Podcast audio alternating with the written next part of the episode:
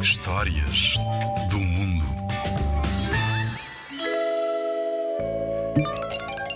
Olá, vou contar-te uma história tradicional da República das Filipinas.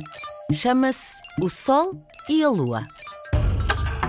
Há muito, muito tempo, o Sol e a Lua estavam a discutir quando o Sol de repente disse: Tu és apenas a Lua e não és nada de especial. Se eu não te desse luz, não servirias para nada. A Lua, que não era de se deixar ficar para trás, respondeu: Mas tu és apenas o Sol e és quente demais. As pessoas gostam muito mais de mim. Repara que quando eu brilho durante a noite, não há quem não fique acordado a admirar-me. Ao ouvir tais palavras, o sol ficou muito zangado e atirou um monte de areia à cara da lua. É por isso que quando olhamos para a lua, a vemos cheia de pontinhos pretos.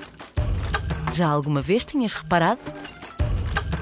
A pequena história que acabei de te contar chama-se O Sol e a Lua e é um conto tradicional da República das Filipinas.